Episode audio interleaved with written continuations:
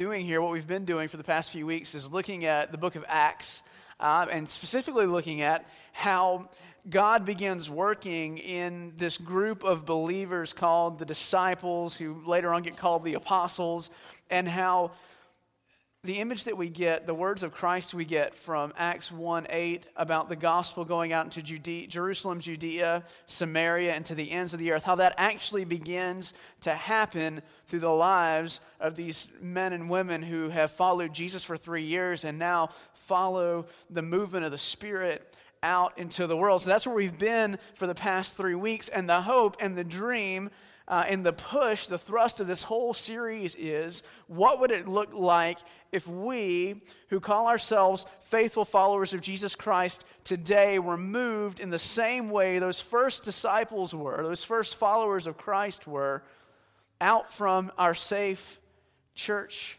homes, out from our safe jobs and our safe lives as we know them, out into the world to share with the world the love and the grace and the hope of Jesus Christ. That's what this series has been all about, and I hope you've seen that throughout this series. And today we're going to be looking at Acts chapter 16, uh, verses 22 to 34. So if you have your, your Bible with you, go ahead and open that up to Acts 16, 22 to 34. Open up your smartphone apps um, or open up your. Um, your notes because the scripture text is there inside of your notes as well this morning. Because I want you to see this because this text that we're about to read, we're about to get into, is another turning point in the book of Acts. Up until chapter 15, the story really is about Peter and the disciples and what's happening in Jerusalem. And what happens beginning with Philip in chapter 14, the Jerusalem Council in chapter 15, and now in chapter 16, you really see this major turn in the way the church functions. No longer is the story all about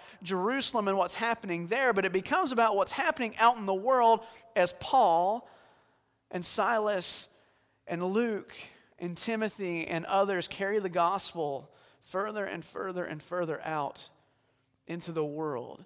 And so in chapter 16, um, you have Paul and Silas who are traveling up through Macedonia, which is northern Greece. Um, they're traveling up through Macedonia in a city called Philippi. And this is a missionary trip. If you ever read a Bible commentary, it'll call this Paul's missionary journey. And what that means is church planting trip.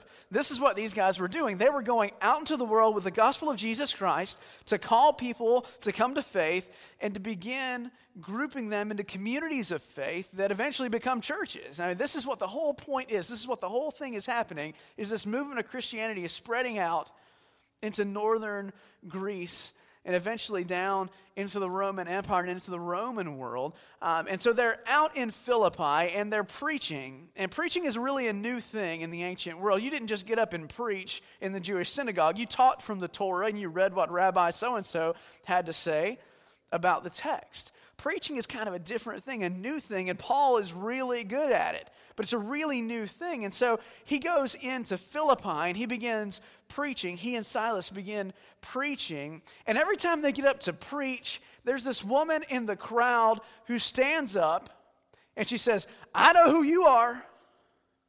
I know who you are. You're bond servants of Jesus Christ. You are slaves, you are servants of Jesus Christ, and you're here to proclaim the way to salvation. I know who you are. Well, this is great. You know, free advertising, any kind of advertising is good advertising, right?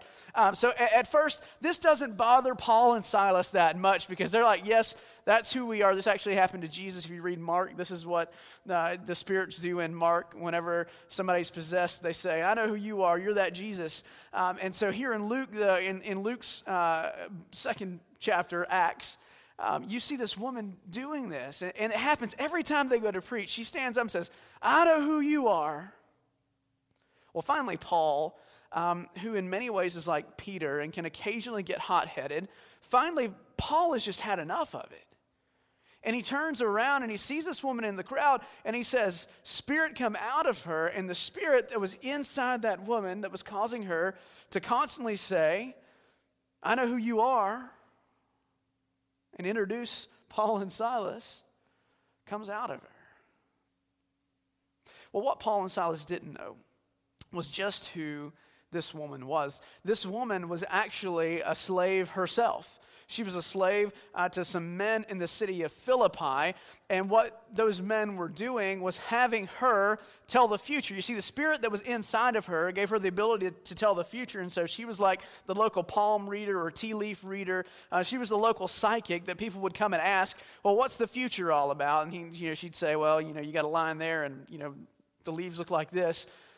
And she would tell the future. Well, when the Spirit left her, she doesn't have that power anymore. So people come to her and they say, uh, Read my palm, tell me my future, look at my tea leaves, or, you know, whatever it is that they were doing. And she says, I don't, I don't know. I don't know. Those, those lines in your hand look like lines in your hand. Those tea leaves, they look like tea leaves. I don't, I don't pretend to know the future. Well, this absolutely enrages these men who owned this woman and were, caught, were making lots of money off of her.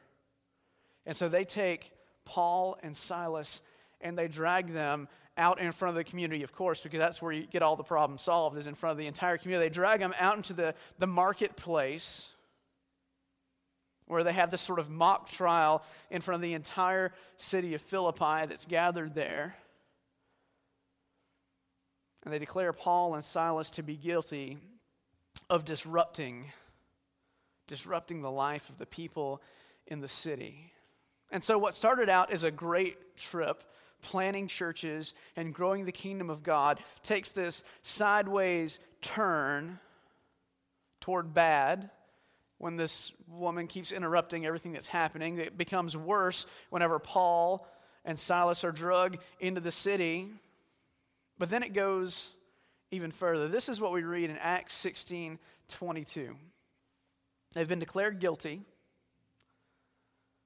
The crowd joined in in attacking them. That's Paul and Silas. And the magistrates had stripped off stripped of their stripped them of their clothing and ordered them to be beaten with rods. Now that's not just being beaten. Being beaten with a rod leaves a welt, beaten with rods. And after they had given them a severe flogging, they threw them into prison and ordered the jailer to keep them securely.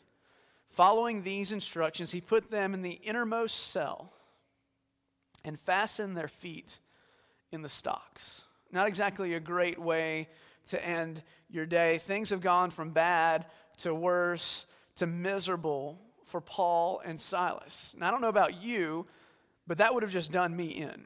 That would have just done me in. Um, I have bad days occasionally. It doesn't take nearly this much to really throw me off and really to put me out and really to make me angry. In fact, if you just deprive me of sleep a little bit and then make me do some manual labor, um, maybe in the yard, um, all of a sudden by four o'clock, I'm done. None of you know what I'm talking about, right? You never get this way. This is totally a me thing. Um, I'm the only one who ever gets like this. A little bit, a little sleep deprivation, a little bit of work, maybe some frustration, and I am finished. And I don't want to be messed with, and I want to be talked to. I'm just done. It's a bad day. Paul and Silas have had a tremendously bad day. But I want you to see, I want you to see what Paul and Silas do. Because this is incredible. Paul and Silas are cut from a, a different cloth, and God chooses them specifically for this moment in time because Paul and Silas, in the midst of being beaten with rods, stripped naked, and thrown into jail, after all of that day, they find a way to do this in verse 25 about midnight. Paul and Silas were praying and singing hymns to God. And the prisoners were listening to them. If you have your notes open or your Bible open, you need to highlight that because Paul and Silas have had this terrible experience in Philippi. They've basically been kicked out of the city and thrown into a jail. And yet, in the jail, they find an opportunity to share who Jesus Christ is with these hurt and broken men, these other men who have been thrown out of the city and thrown aside. Well, something else happens. suddenly there was an earthquake. So, so here's Paul and Timothy, or excuse me, Paul and Silas singing to God, saying prayers, talking to people about faith in Jesus Christ, and suddenly there's an earthquake so violent that the foundations of the prison were shaken. And immediately all the doors in the jail, in the prison, were opened, and everyone's chains were unfastened. When the jailer woke up and saw the prison doors wide open, he drew his sword and was about to kill himself, since he, was, since he supposed that the prisoners had escaped. But Paul shouted in a loud voice, Do not harm yourself, for we're all here. The jailer called for lights, and rushing in, he fell down, trembling before Paul and Silas. Then he brought them outside and said, Sirs, what must I do to be saved? And they answered, and, and this is very simple believe on the Lord Jesus, and you will be saved, you and your household. They spoke the word of the Lord to him and to all who were in his house. At the same hour of the night, he took them and washed their wounds, and he gave him, he, then he and his entire family were baptized without delay. He brought them up into the house and set food before them, and he is an and his entire household rejoiced that he had become a believer in God. Do you know what an opportunity is? Do you know what an opportunity is? Here's a definition of opportunity. It's that's straight off of Google. If you just type opportunity definition, this is what you get. An opportunity is a set of circumstances that make it possible to do something. Opportunities can be great, opportunities can be terrible, but opportunities are circumstances that make it possible to do something, perhaps something that you've never done before, perhaps something that nobody's done before, maybe something that no one else has ever experienced. And now, what I want you to see this morning is how opportunity presented itself. This opportunity to share the gospel, to share the good news of Jesus Christ, presents itself in the lives of Paul and Silas in a way that you never would have thought. Paul and Silas, they're first in Greece, right? They're there to proclaim the gospel of Jesus Christ to people who had never heard the name of Jesus. And they have the opportunity, right, to bring healing and freedom to this woman who's been enslaved by the men of the city as a fortune teller. They give her freedom.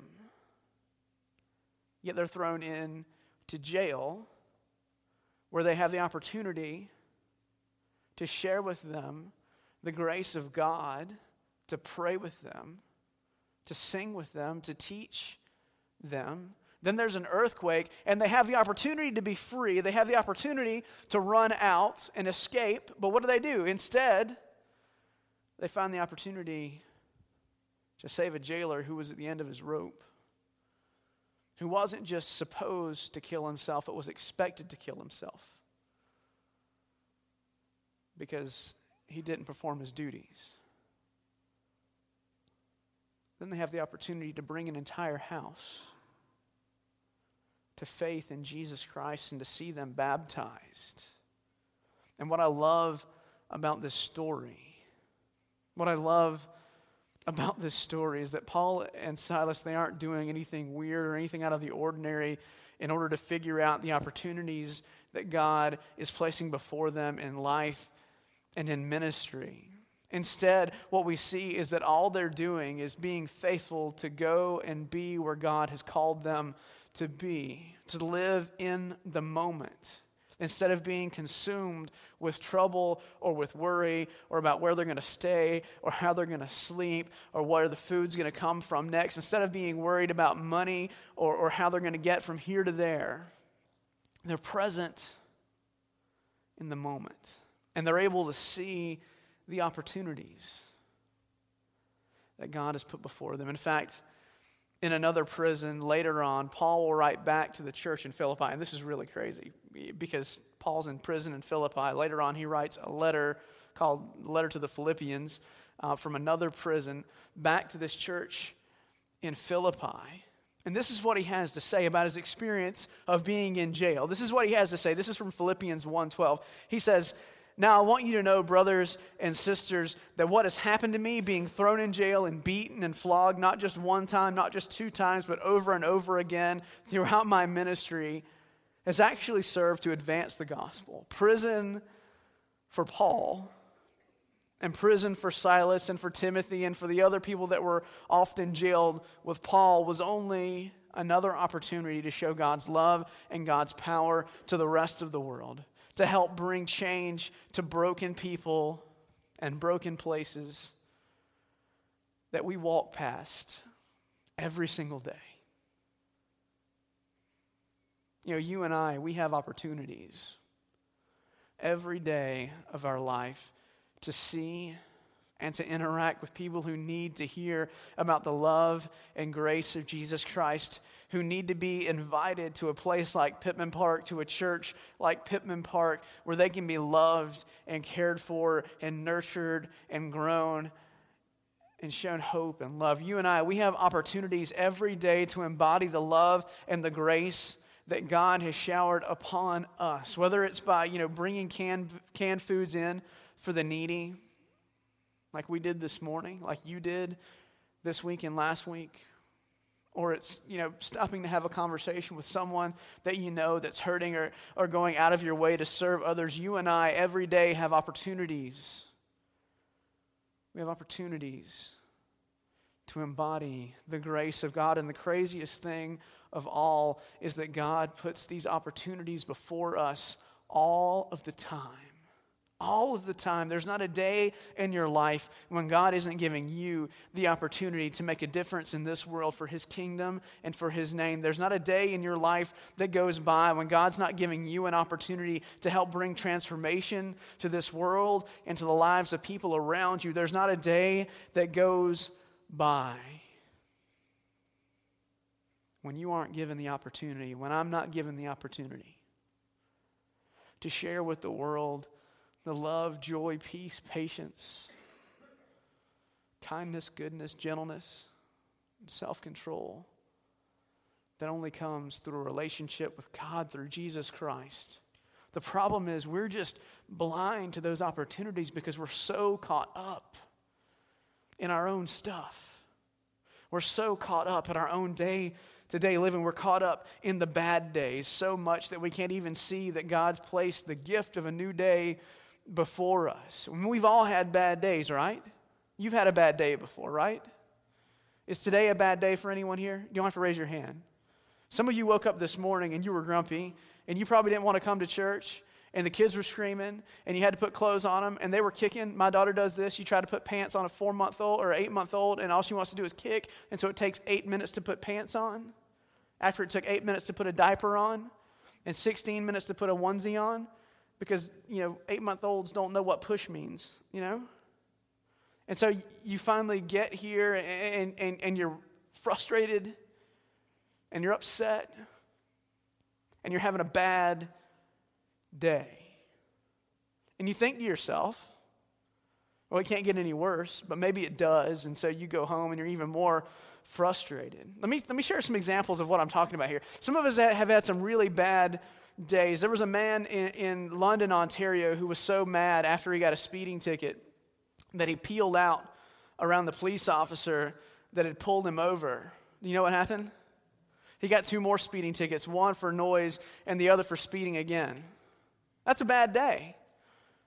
There's another story about a, about a, a, a thief um, who was being pursued by police. And so he's in this apartment complex, this house, and he jumps out of the house, the window, the back window of the house, and he lands um, in the backyard and he scales this nine foot fence. And guess where he jumps into? The city jail, the courtyard of the city jail. That's a bad day. That's a bad day. We've all had bad days. Hopefully, yours haven't been that bad. Hopefully, it really is just trying to get a onesie on or, or pants on your kids. We've all had bad days. But we shouldn't let our bad days keep us from seeing the opportunities that God puts before us. The text that we read this morning in Acts clearly indicates that Paul and Silas, they're having one of those bad days.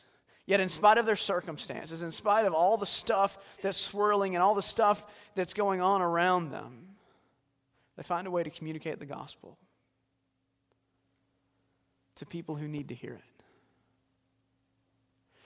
Our world needs to hear the good news of Jesus Christ. Our community in Statesboro and Bulloch County needs to hear the gospel of Jesus Christ, and we have the opportunity to do that.